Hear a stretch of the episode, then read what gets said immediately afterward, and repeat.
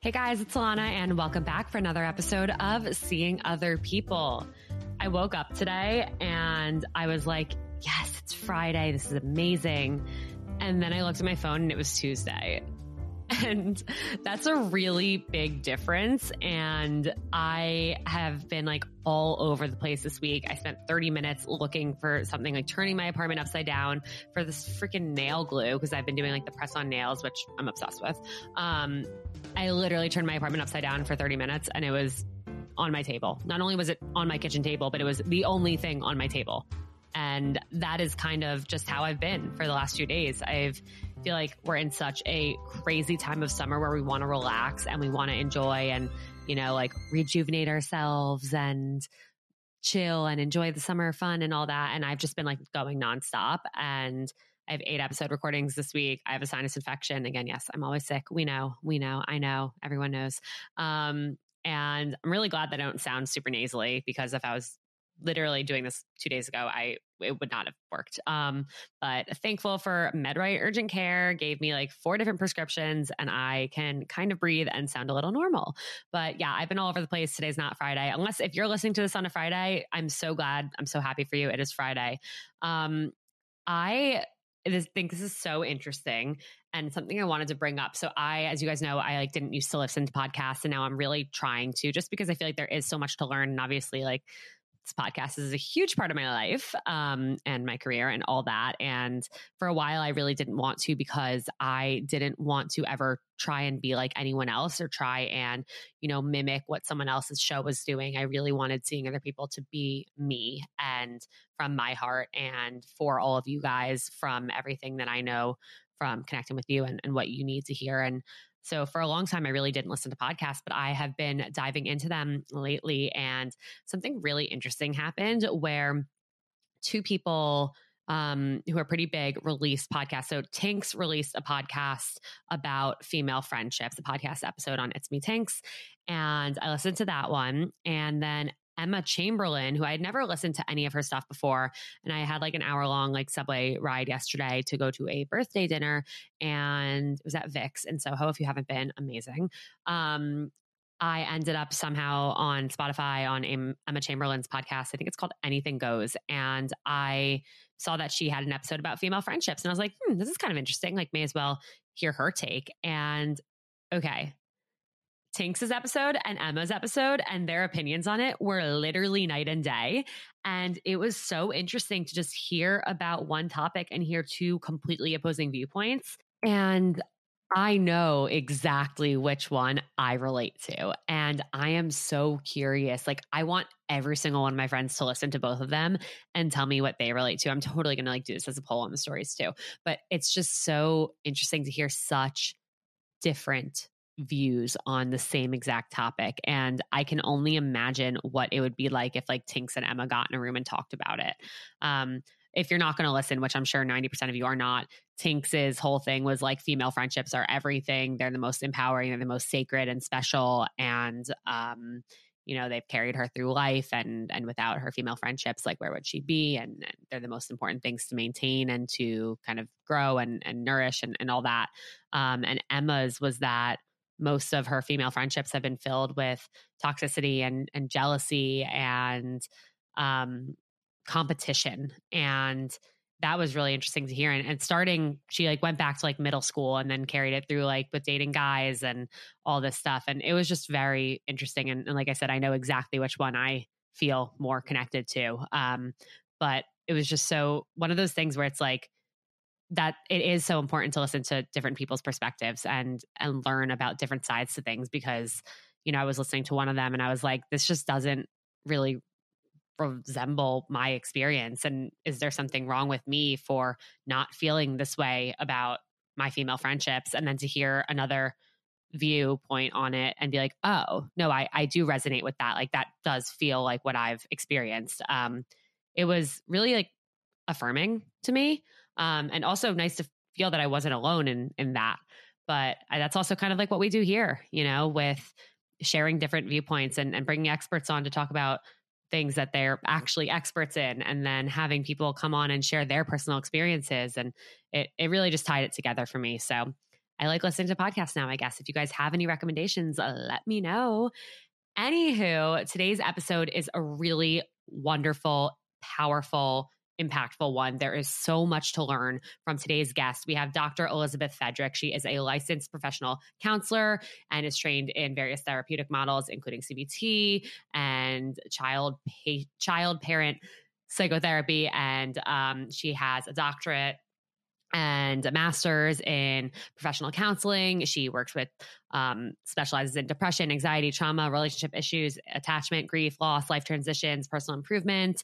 Um, and she is so smart and such an expert on all things related to how our upbringing impacts our patterns in our relationships and you know how the way we grew up impacts us and how we are choosing partners and this concept of re- relational programming and how we're programmed in a certain way growing up but there's good news to that that we can reprogram ourselves. So i am feel like i'm botching all of these amazing things that she knows about. So i'm going to get into the episode so we can hear her talk about all these amazing things. But Dr. Elizabeth Fedrick, also, I cannot stress this enough. You guys have to follow her on Instagram. She has such an amazing account with so many posts that I really feel like are going to hit home for you guys, like exactly when you need them. Her handle is at Dr. Elizabeth Fedrick.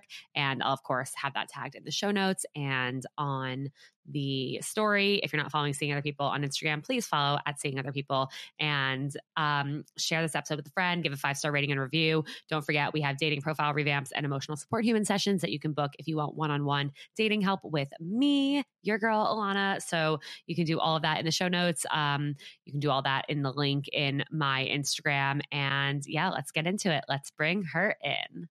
Today's episode is brought to you by Jackpocket. I love to daydream about how many fun date nights, vacations, adventures I would go on if I had extra cash in my pocket. And now it's easier than ever to win big without having to leave your couch. And if you guys know anything about me, you know that I hate leaving my couch. It's also very comfy. Jackpocket is the app that lets you play official state lottery games right on your phone. Order tickets for the Powerball, Mega Millions, and more, all with the tap of a button. Get automatic rewards when you win and receive prizes right through the app. Jackpocket players have already won over $150 million in lottery prizes, and now is your chance. It's also my chance, and you bet that I have been taking it.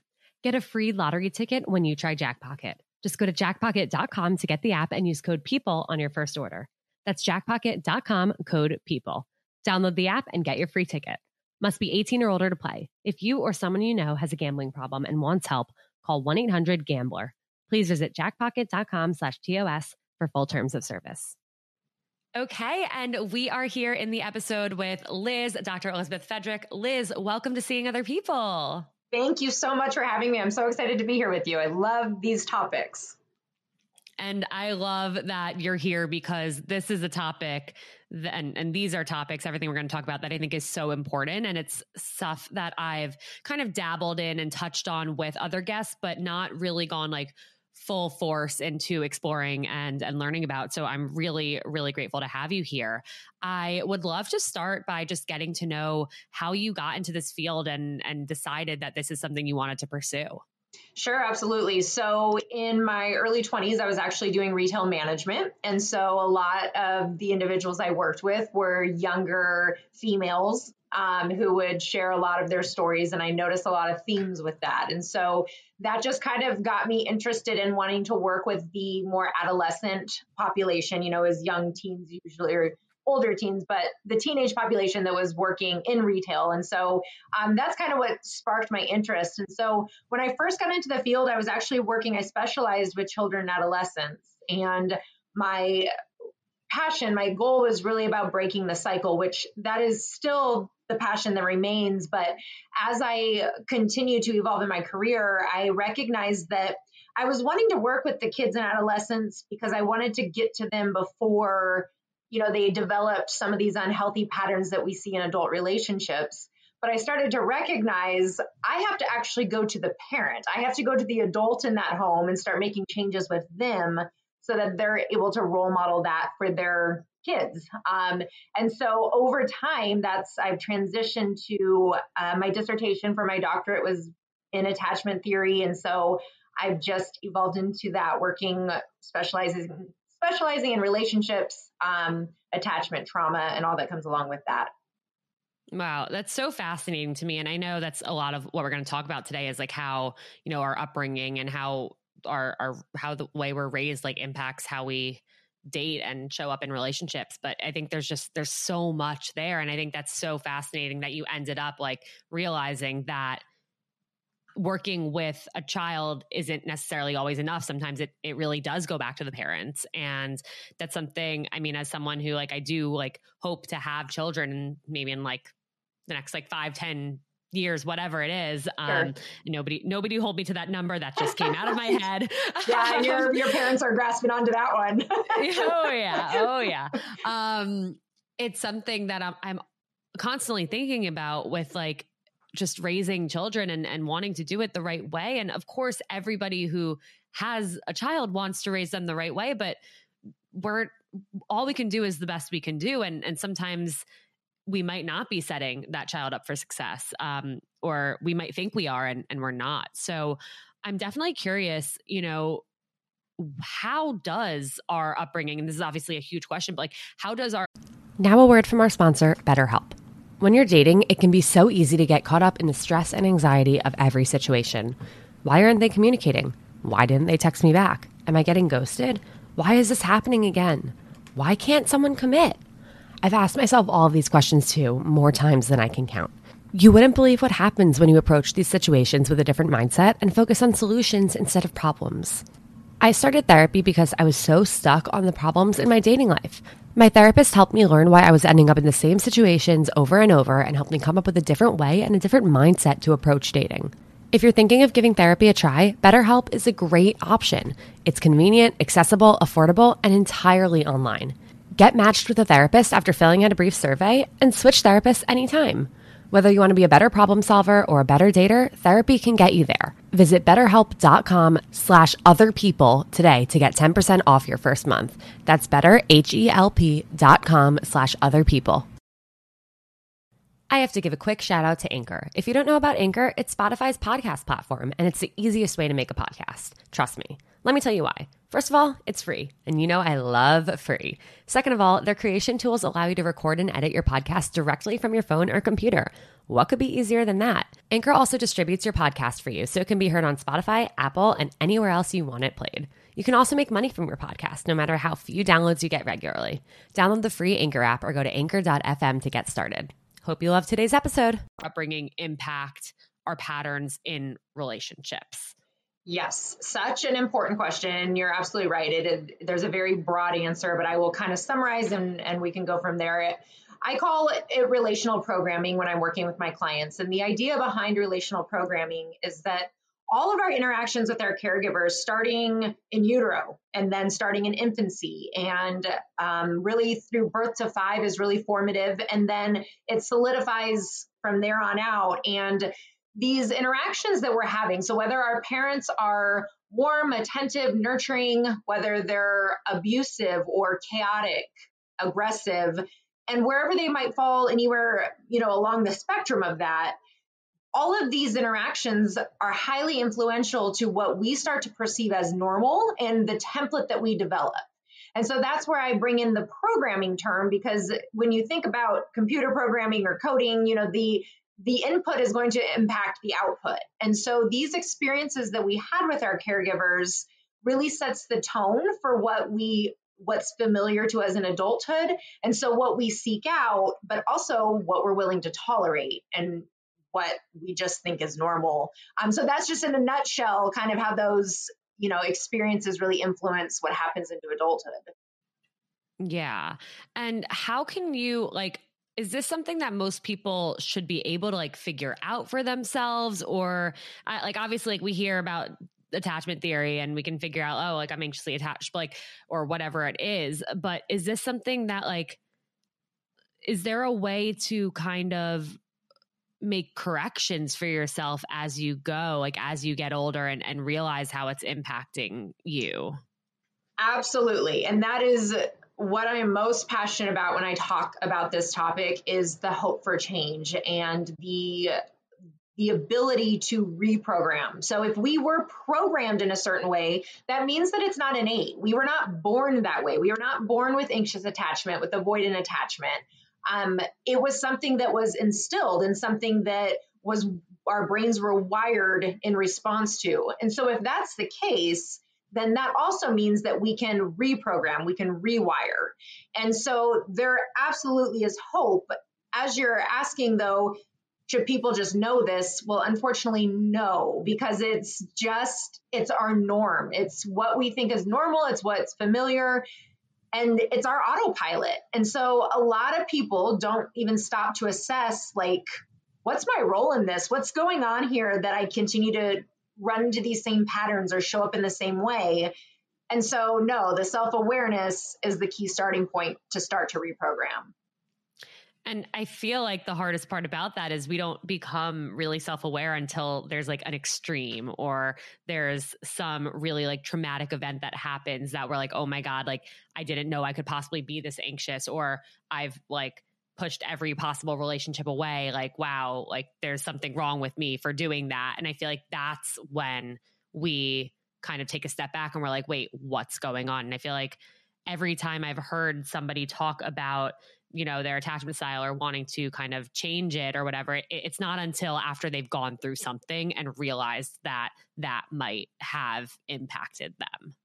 Right. And and that's so true. And the unfortunate part is that a lot of people will go through those big things and still just think these interactions with our caregivers also form what we call core beliefs. And so when you think about core beliefs, it's just the way we view the world. So if you think about you're wearing glasses that have purple lenses and I'm wearing glasses that have green lenses, we could look at the same tree, but the tree is going to be purple for you and it's going to be green for me. And so that's the same. That's how our core beliefs really influence how we see the world and how we see ourselves and other people. And so, unfortunately, even when these big events happen, sometimes because we're just looking through this lens of what's normal to us, we don't even stop to assess, like, huh, maybe this is not the way it's supposed to be. Maybe there's a different option. Um, and so that's when people really stay stuck in the cycle. Definitely. So, one thing that comes to mind, I want to kind of get into like, based on all of this, how does it impact how we choose partners? And the first thing that it kind of made me think of is this like common phrase of like, oh, well, they have like mommy issues or daddy issues. And I'm so curious, like, if all of this is connected. And yes, it is. So that is because of um, what is familiar to us with those caregivers. We form something called our adaptive child. Um, the adaptive child is the concept that we form these adaptive behaviors to survive that environment. And I think it's really important to note that this doesn't have to be, you know, I work with clients all the time. When I talk to other therapists, they say the same thing. We have people come in all the time that are like, I had a fine childhood. Everything was fine. I wasn't abused. I had a roof over my head, you know, and all of those basic necessities were met. But then when we dig deeper, there might have been emotional neglect. Maybe no one was home with them after school. No one was sitting there helping them do their homework, snuggling them before bed. Some of these really basic attachment needs that they didn't have can influence you into adulthood in the same way as if you grew up in an abusive or chaotic household. And so that is a piece of information that's really helpful for people to gain awareness around. But then, yes, as you're saying, you know, if we had a partner who maybe they weren't, or a parent who maybe they weren't abusive, but they also were not emotionally present, that's going to, we're going to commonly seek that out into adulthood because that's what feels like our uncomfortable comfort zone. It's just what we know. Um, so yes, we do get influenced by those earlier experiences. Um, the whole daddy issue thing. I, I mean, as a fellow female, you can probably there's some offensiveness to that for sure. Um, but I make sure to point out to my male clients, you probably are suffering from mommy issues. So this goes both ways. Yeah, for sure.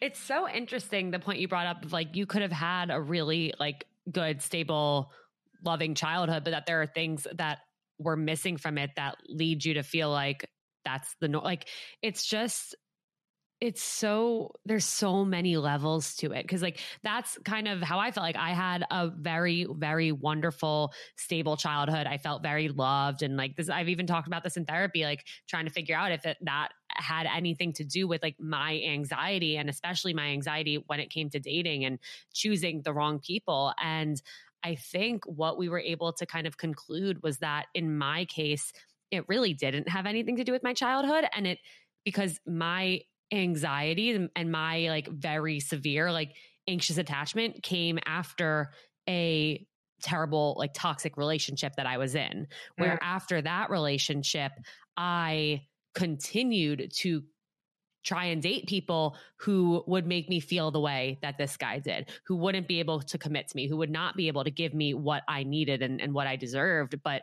because maybe like subconsciously I was trying to like prove to myself that like no i can win one of these people over but like in the meantime this is what's comfortable because this is what i'm used to and what i know and so for me in terms of like those negative core beliefs that you mentioned like it took a few years for me to realize like no like i deserve so much more and i shouldn't have to feel this way and i shouldn't have to keep going for people that are making me feel this way and making me act this way and think these things but that again, like it was a really, really painful few years of of going through all that.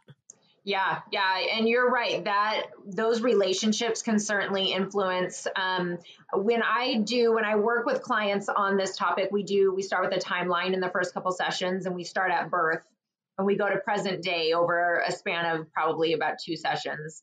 And we talk about significant events that took place during that time so that we can start to track themes and we can really understand what are these beliefs that people are operating on. Um, and so, to your point, sometimes those significant events are abusive relationships, they are negative experiences that we had that weren't necessarily directly with our parents. However, what I would kind of dig into, and I'm sure your therapist did a beautiful job at doing this, but as you're talking about that, I would be curious when, you know, going through your timeline of looking at some of those earlier events that why did that first relationship seem acceptable or appealing to you to begin with? Like what what about mm-hmm. it drew you to it and then what what about your earlier life experiences allowed you to tolerate it? And so right well, you could have had a wonderful childhood, and I do not doubt that. There were likely some experiences that did influence choosing that partner. Yeah, that's a really good point. And I, am curious as to like what those are. I, I, haven't gone there yet. Maybe I will. We'll see. Um, but so in, in in with that point brought up, like how can people? I mean, I, I the majority of my listeners, you know, are are in their 20s, 30s, and ideally want to meet somebody and you know start families so like th- that in mind how can we best set ourselves and our future children up for success because of course like i said in the beginning like we can only do the best we can do but it seems like there's so many things that you don't even realize could have severe impacts on your children and, and things that happen to us and stuff so what like what is the workaround or solution for that? Well, first and foremost, I just want to normalize that we're imperfect humans raising imperfect humans. And so there's never, there's always going to be some hurt. There's going to be probably some traumas. There's going to be, that is not completely avoidable. But what is most important is not necessarily the rupture that happens in a relationship, but the repair. And so when I'm working with parents and they're talking about, I yelled at my kid again, I'm going to screw them up in the same way my parents screwed me up. And what we talk about is the difference, hopefully with my clients, what I'm trying to encourage them to do is that they're going to seek out their child and they're going to repair the damage that had been done. So they are going to talk about what they own in that situation and they're going to apologize for their part of it and that in and of itself is really powerful that a lot of us didn't receive. And so even if we're not doing everything perfect, we can we can treat it differently. Um, but I would say from a big picture standpoint, I really encourage a lot of people to, to start reading. So Attached by Levine and Heller, uh, Healing Your Attachment Wounds by Di- Diane Poole Heller, Um, and then also Running on Empty by Jonice Webb. So those three books I really encourage people to start with because it helps to understand like what is your attachment style, how did your upbringing influence that, and then you get to kind of start making changes from there. Totally. That makes a lot of sense. And and I feel like I like that you pointed out like the okay, what happens next? Like you yelled, you got into this argument, this fight, but that doesn't have to be the end of it. There can be this next step. And I think I mean, that obviously ties perfectly into relationships and what happens when we get in fights and get in arguments with our partners and or even not even before someone's our partner, even just somebody that you're going on dates with or there's a miscommunication. And I think such a big thing is that we're never really taught how to communicate and how to have these hard conversations. And that's something that I feel like it's every single episode i end up it ends up going back to communication mm. and more so our lack of communication and our lack of communication skills and problem solving skills um, and i'm curious i guess just what you've seen in terms of that if you are anything like me and you are going on a date you're probably like nervous, but also excited, but just like really want to have a good time, don't want to screw anything up. And you get like the pre date jitters. Um, for me, there were two things that I would do to help with those pre date jitters. I would always call a friend for a little pump up speech, and I would also take a happy gummy from Mindset Wellness CBD before my date. It would help me stay in the right mood, being excited, being present, but it would also take away that layer of nerves that was going to stop me from being my best self on the date. I love the happy gummies. They are incredible. They taste great. They don't make you feel high or anything like that. They just make you feel like the best version of yourself. So try them today. Definitely recommend trying them before a date. MindsetWellnessCBD.com. Use code seeing other people at checkout. That will get you 20% off and free shipping. Yes, you're right. We can't be good at anything that we weren't taught, anything that we weren't shown, that there wasn't. When we learn how to play a sport, we're told how to do it, we're shown how to do it, we practice doing it. Most of us did not receive that in childhood when it comes to communication or healthy relationships. And so, absolutely. Um, so, with that though the communication piece is really important and knowing how to express yourself be assertive knowing how to also receive what someone else is telling you without being defensive or reactive to that and when somebody when people are first starting to date those basic skills are really valuable. So practicing being able to set boundaries to say what you like and don't like and then also being able to receive that. As the relationship progresses, though, the communication in and of itself only gets you so far. And at that point, it's important to start understanding what I call um, each other's raw parts, and that that's our traumas, our previous experiences, the the situations that lead to the triggers. Um, because it's really in those moments of being triggered that your partner has two choices. They can either get angry and get triggered back and we know that's how the toxic cycle starts, or they can recognize, oh, you're feeling triggered right now. What can I do to help you regulate before we talk about this? That's a powerful game changer. Yeah. And I'm glad you brought up um, just this concept of, of like feeling triggered because and I know there's there's actually some stuff that you've posted on your Instagram that I kind of wanted to talk about. And one of those things you wrote um, just because you felt triggered doesn't mean your partner actually did something wrong. A huge part of healing is learning to, dif- to differentiate what feels like a threat versus what actually is a threat. And I think that's so important and, and everything you said is so important because I feel like, and I'm curious if you feel the same, the word triggered is thrown around so much now yeah. in situations that it does not belong in. And, you know, somebody can see like anything, anywhere, at any time, people are just like, oh, like that's so triggering, or like, oh, I'm so triggered by like that post. And it's like, yes, they might actually be, but I feel like it's one of these things that has become so overused that it almost takes away from the experience that people have when they actually are really triggered by something and I feel like that's just something that our our society, our our social media culture has done, and that is such a disservice to people who actually need to figure out what their triggers are, and like you said, like learn to differentiate what feels like a threat versus what actually is a threat. Yeah, and the other part of that that I completely agree with what you're saying. The other part of that that is so common is that these triggers are used as an excuse to act in any way that people deem appropriate at that moment. So they're, you know, act completely inappropriate and then oh well sorry I was triggered. And and that is what I'm noticing even more when I do couples work that comes up frequently and so, yes, it is it is overused and it is really watering down the the whole point of the importance of expressing that you're feeling triggered that when if everything triggers as it's the boy who cried wolf like then what really matters. And the other piece of this is that you can feel triggered but it's your responsibility to learn how to manage those triggers.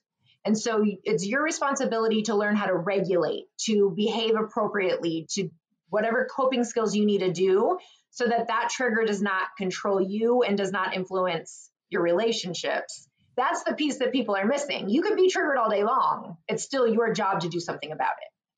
Yeah, literally the next thing I had written down in my notes after that was um, what you posted. Feeling triggered is never an appropriate justification for inappropriate behaviors, and yes, I like I'm gonna I'm gonna repost that. Like, I want to repost that every day. um, but so, how can people go about determining what their real triggers are. And that, I mean, that's step one. And then step two is, you know, openly communicating with their partner about those things. Yes. And so that is where a lot of the, so the timeline, which great to do with a therapist, but I tell people all the time if you're not working with a therapist and you're just interested in your the own themes of your life, you can do the timeline by yourself. Identifying things such as abandonment, rejection, not feeling good enough, not feeling accepted. These are some of the core things. You can Google uh, negative core beliefs and get a whole list, and you can start to identify the events that have led to those beliefs. And so that's first and foremost when we talk about self awareness. You have to know what type of events make your body react in a certain way. But then the other part of that is so the three W's I work with my clients on is what's going on. So we have to start checking in on the physiological responses in our body. When we're triggered, our bodies react to that because the amygdala sends out hormones, neurotransmitters. Our body goes into that fight or flight anytime that we're triggered. The amygdala is designed to store sensory memory. And so sensory memory means that you can experience something today that is vastly different than the trauma that actually happened. But if there's any sensory component that's similar, that will trigger your nervous system. And so when that happens, your body, whether it's a stomach ache or chest tightens, you'll you'll have a physiological response. And being aware of that response is crucial in starting to manage your triggers. And the second W is where's it coming from? So you take time to assess did something happen? Am I anxious about something coming up? And the third W being what do I need? And that's when you're going to step in and regulate it. That's when you're going to not allow it to be projected onto your partner. And so you can recognize whatever your partner just said, maybe it was their tone of voice, their facial expression, created this reaction in your body. You can also ask your partner for a minute, like, hey, can I just have a second to just take a breath because my body's having a reaction right now. And then then I really want to talk about this conversation. That is within your circle of control. That is your responsibility. What about when it comes to figuring out if you're tr- feeling triggered or you're you're having this emotional reaction whatever it is because of something that is part of you and how you're handling the situation or how you're feeling or if it's something that this other person is kind of having you feel or, or if it's about something that they're doing. Because i think that's a huge part in kind of determining like if a relationship is healthy or unhealthy like is it coming from you? And is it stuff that was happening to you before this other person was in the picture? Or is it happening more? Is it happening with the other person? Like how can you kind of differentiate that like where it's coming from yeah, and tracking can be really helpful for what you're describing. So if you're in a relationship, I encourage people, you know, pay attention to how your body feels before, during and after interaction. So if you if you're in a new relationship and you notice a shift in your mood states, all of a sudden you're feeling more anxious, feeling more depressed, it's likely that there is something about that dynamic that's creating it. And so starting to track what these interactions are like and what they do to your body can help you to increase some awareness around this because it's not mutually exclusive. So your partner could engage in a behavior that is triggering to you. It doesn't necessarily mean anyone's right, anyone's wrong. Obviously, if it's an inherently inappropriate behavior, then of course. But then stepping back and really assessing did what my partner do was that actually something inherently wrong? Were they intentionally trying to hurt me? Or did they get stuck late at work because their boss is driving them really hard for a project? That's not about you. And so that's a big way you can start to differentiate is like just taking a step back and assessing is the behavior an attack on me or is it just something that happened that's creating this trigger?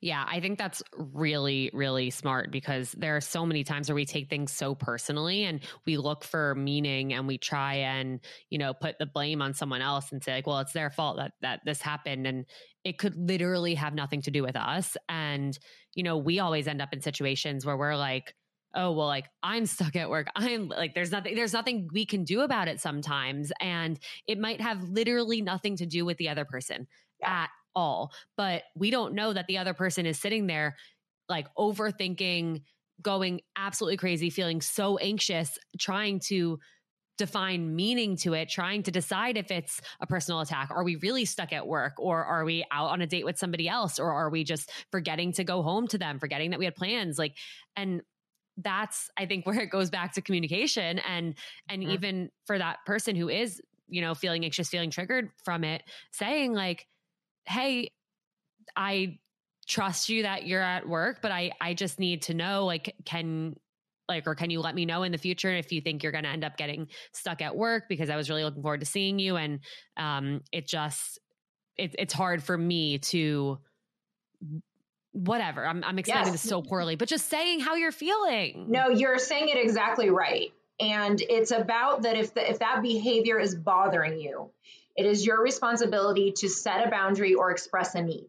That is always your responsibility within a relationship. Your partner is not a mind reader. And so if there's something that you don't like, you can either set that boundary or you can say, Hey, I totally understand that you keep getting stuck late. Would you mind just sending me a text or would you mind giving me a quick phone call just so that I can touch base with you? That is completely appropriate response to that. But I think something that's important is to track some of the patterns with this because if your partner's getting stuck late at work all of the time, maybe that truly is the nature of their career. Maybe that's not suitable for you. Maybe that isn't going to work for you. And you're allowed you're allowed to say that. You're allowed to say you're what you're doing is not inherently wrong, but it's also not compatible with what I want. And so this is not a good match. Absolutely. And I think where people struggle with that is feeling like, well, they have this person and there's potential. And if only they had another job or another career path, like they could make it work. And is it worth, you know, starting over? But the answer is yes. If this is not working for you, like you don't have to be in a relationship where you feel terrible all the time. Yeah. Yep. And that's it's it comes down to acceptance or change technically you can say acceptance and change, but I'm going to address it from acceptance or change. So if there's something about your partner that you don't like, they work a lot of hours, you knew this coming into the relationship, nothing has changed, you're in the relationship and you're feeling rejected because of it. If that's who they are, you get to choose okay i'm i can just i'll change on my end i'll make myself busier in the evenings i'll spend more time with my friends you can accept that that's who they are or you can say this isn't going to work for me. But the bottom line is you're not powerless. And that's where a lot of people get caught up in relationships is they feel, well, I'm powerless. They they just do whatever they want. I'm supposed to be okay with it. No, you can accept it or you can leave. It's all within your circle. Yeah, this really reminds me of, um, and I don't know if, if, you're familiar with her, but Tinx, she has this um, fatal flaw theory for anyone who's listening, where it's about you know, every single one of your friends is always going to have something that rubs you the wrong way or really bothers you or you just don't agree with. And you can let it eat you alive and bother you forever, or you can accept it and know that, okay, th- this friend has this one fatal flaw and I love them for everything else that they are. And, you know, whenever they do this thing or say this thing, I'm just going to let it slide because I have made the choice to accept it and still be friends with this person. And yeah. I think that kind of really ties in with what you're saying just about you can accept it or you can do something and change the situation for yourself. And yeah. that's, yeah, that, it's not to say they were doing anything wrong, but sometimes relationships just don't work out. And that doesn't mean that you didn't try your hardest. That doesn't mean you didn't fight for it. It just means that maybe there's something better for you or something that's a better fit or you're going to feel better in. And yeah. it's 100% worth giving yourself the opportunity to find that. And that's where that tracking becomes so valuable that if you do notice a shift in your moods in this relationship, for you to start tracking each day at the end of the day, how did I feel today? What were some of the events that happened that if impacted my mood? Because after doing that for a couple weeks, maybe even a month, if you look back and assess, like, okay, no, this is, I have objective ed- evidence here that what's happening in my relationship five days a week is creating anxiety for me. That is information you can do something with. So you can either say, okay, so what can I do to start to shift this? Or this relationship do- just doesn't work. But people get so caught up in their heads, as you're saying, with the potential and the what ifs, and and so they just stay stuck because they don't feel like they have another option. Yeah, and I think this this obviously is so important with relationships, but it totally relates like every other aspect of our lives. You know, I I've talked recently how I'm like finally doing the podcast full time and um, ended all of my like freelance things that I've been doing for the last two years, and that's something I've worked really hard to get to. But I was in this one freelance situation for a really long time that I was feeling so anxious and stressed and overwhelmed every single day. And it was completely impacting my mood. It was impacting my sleep. It was impacting everything. But I didn't feel like I could leave for some reason. I didn't have a signed contract that I was going to stay for X number of months or years, whatever. I just felt stuck in it because leaving sometimes seems like a really hard thing to do. And it took me seeing one of my friends really struggling at work and feeling really miserable and really anxious and really terrible all the time. And me wishing that they would quit their job and find one that made them happier and more fulfilled and less stressed. And finally, I was like, wait a second. Well, I can't control if they leave their job. But wait a second, I feel the same way and I can leave. And yes. that actually pushed me to walk away from this. And it felt really empowering for me to make that choice and, you know, not allow myself to feel like that every day. And so I think that's so important. And, and that is so true with with any relationship or even as early as a dating situation. That's why I love this idea of tracking that you brought up and that's something that I don't think has really been talked about on on the show, but I think it's so helpful anytime you start dating someone new. I've definitely noticed in past dating experiences before I met Jake that I would start feeling so much anxiety and I would question every single text that they sent. And you know I would just I would need like I would need that date to be planned. So I knew they wanted to see me again. And like it was literally it took me again like this comparison concept of like i was going on dates with this one guy who i was so anxious about i could not stop overthinking every single thing. It was literally keeping me up at night driving me so crazy. And then i started going on dates with jake who i've now been t- with for a year and a half and i was so calm and felt really good and it was easy and comfortable. And one of my friends was like alana do you even like guy number one. I'm like, well, why does that matter if he doesn't like me? Like, I need to know if he likes me. And they're like, Anna, do you like him? I'm like, why does that matter if he doesn't like me? Like, do you hear yourself? You literally can't say you like this guy. And I was like, oh my God, you're right. Um, so I just think that's something that, like, had I paid attention to how anxious I was getting and how worked up I was getting and how bad I was feeling about it, like, I could have removed myself from that situation and saved myself all of that pain.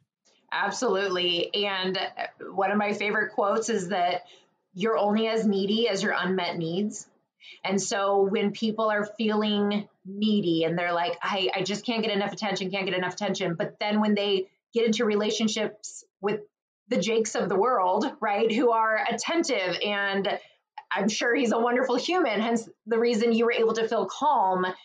It's like a total game changer because we constantly feel like there's something wrong with us in the wrong environment. When we're in the right environment, we can feel at peace and we can feel calm. And I can completely relate with what you're saying. That is something that in somebody I was dating recently, there just wasn't enough time. There was just never enough time. So I always felt so needy. I'm the least needy person in the entire world. And so I'm like, okay, what is going on here? And so at that point, it was acceptance or change. And and so now when I talk to new people, that's one of the first things I'm very aware of. Like, what does your schedule look like? What is your availability like?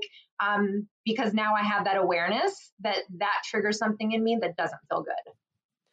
I am so obsessed with that quote. You're only as needy as your unmet needs. And I want everyone to like write that down in their notes on their phone or journal or whatever it is. Like that is so incredible. And I think that's something that we feel we, we're so hard on ourselves sometimes, being like, well, why? why am I am I asking for too much? And the answer nine out of ten times is no. Right. You're just asking for what you need. And if that's not being met, you're not going to feel good. But it's it's so okay to have needs. We all have needs. Yeah. But there's this concept of like, oh, well, he's needy. She's needy. Like, oh, I don't want to be too needy. So I need to act super chill and like everything's okay. But while you're acting chill and like everything's okay, you're feeling terrible. Yeah. Yeah. And resentments are building, which then are just the relationship is bound to rupture when you're not being attentive and respectful to your needs. Because you're right we all have needs. It's like if nothing if people take away nothing else today please let's just normalize. We all have needs and it's okay to expect your needs to be met. That is totally appropriate. And to take it a step further there's somebody who will be very happy to meet your needs. You just haven't found the right person yet if you've been feeling needy. Yeah. And if the per- the people you are dating aren't meeting those needs change move it along. Don't accept yeah. it do not accept it. Change. Exactly. there's something so much better out there for you. Like i can't yes. stress that enough. Um so okay i'm super curious um about determining if you're in a healthy or unhealthy relationship. And I know this is something we could talk about forever, but I, I just, I feel like often people have a really difficult time recognizing that they're in an unhealthy relationship. Mm-hmm. And so I'm wondering if the way to approach it is by asking yourself if you're in a healthy relationship and being able to answer those questions. What do you think of, of all that? Yeah, so I would take it back to the tracking, but in addition to the mood states, I would add some other components in. So I would add in uh, how much did conflict take place that day at 1 through 10, how explosive was that conflict? How many times did you break up this week? How many times did, you know, whatever some of these themes are that might be in the relationship, um, to gain some awareness around that as well. And so not only are you tracking how you feel, but you're actually tracking some of these other objective events as well. That usually is going to give you enough information to recognize if you're breaking up every few days, if you're getting in fights every every day or every other day, that's probably not healthy. But then beyond that, how is that there's no way you're feeling good in that dynamic. And so when you really stop to assess like am I in a healthy relationship, I would really encourage people to look at the patterns that are taking place in that relationship, but then also take a look at what their role is in it. Because we're we are a society of pointing fingers. We're a society of we all have narcissistic exes like everyone in the world wants to say that. Um, if we continue to do that that's so disempowering because we never get a chance at a healthy relationship because we don't do our own work if it's everyone else's fault.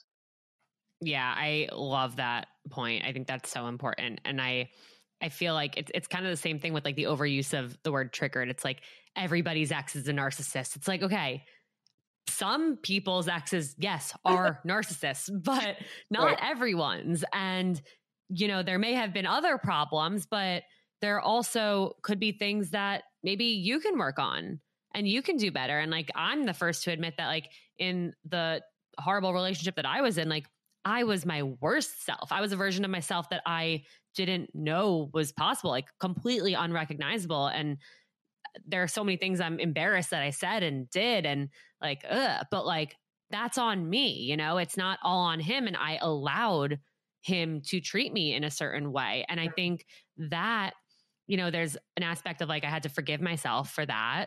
Um, but there's an aspect of like, I had to learn what things I was responsible for and what I, what choices I could make moving forward to not allow those to happen. So, yeah, we can go around and like blame our exes and blame our partners all day long, but we're playing a role in it as well.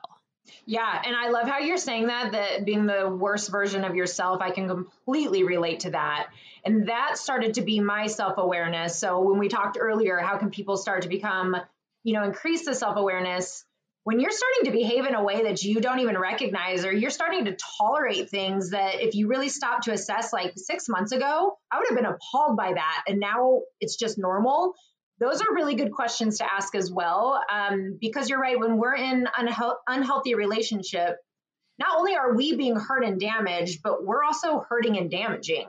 And that that is also not great for our core beliefs either when we become this person that we're embarrassed to be. Yeah. And and that's something that's really hard to sit with. And it's I know just from my experience, like I I mean, I pushed away all my friends because I was embarrassed and I didn't want them to know the things I was doing and feeling and saying. And yeah. it's it's just such a it, it's a really hard thing to work through, but coming out the other end, like it is possible to work through it. And it's possible to end up in a really great thing after doing all of that work. And it, it is worth it. And I know it kind of goes back to like feeling stuck and, and feeling trapped and like you can't leave.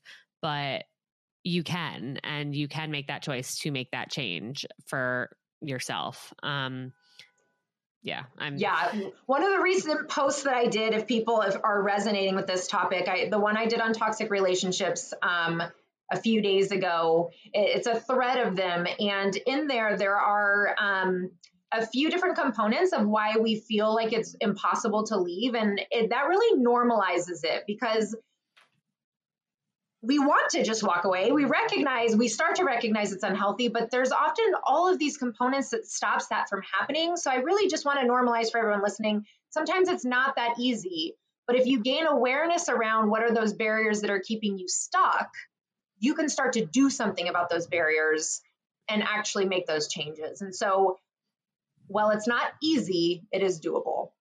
It is definitely possible. And I think one thing that's really important to note, just in my experience, like allowing people to be there for you through it um, yeah. is really, really powerful. And I was really fortunate where I had tried to push all my friends away because they all, you know, pointed out that I wasn't in a good situation, but I didn't want to yeah. hear it.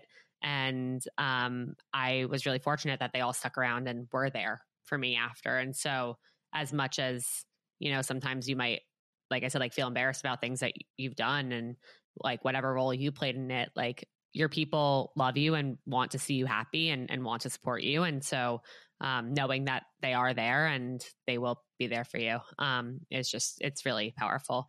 But yeah, I'm scrolling through this post. I'm definitely going to share this um, when this episode comes out. It's really, really great. There's a lot of really important stuff in here. Um, Wow, there's like a million more things I want to talk about. I know it's a never ending topic. literally never ending. I'll come back um, and hang out with you again in the future. We can talk more. Perfect. perfect. Well, okay, before I let you go, um, this is my favorite question to ask at the end of every episode. And that is what is the best piece of dating or relationship advice you've ever received? Oh boy. Um,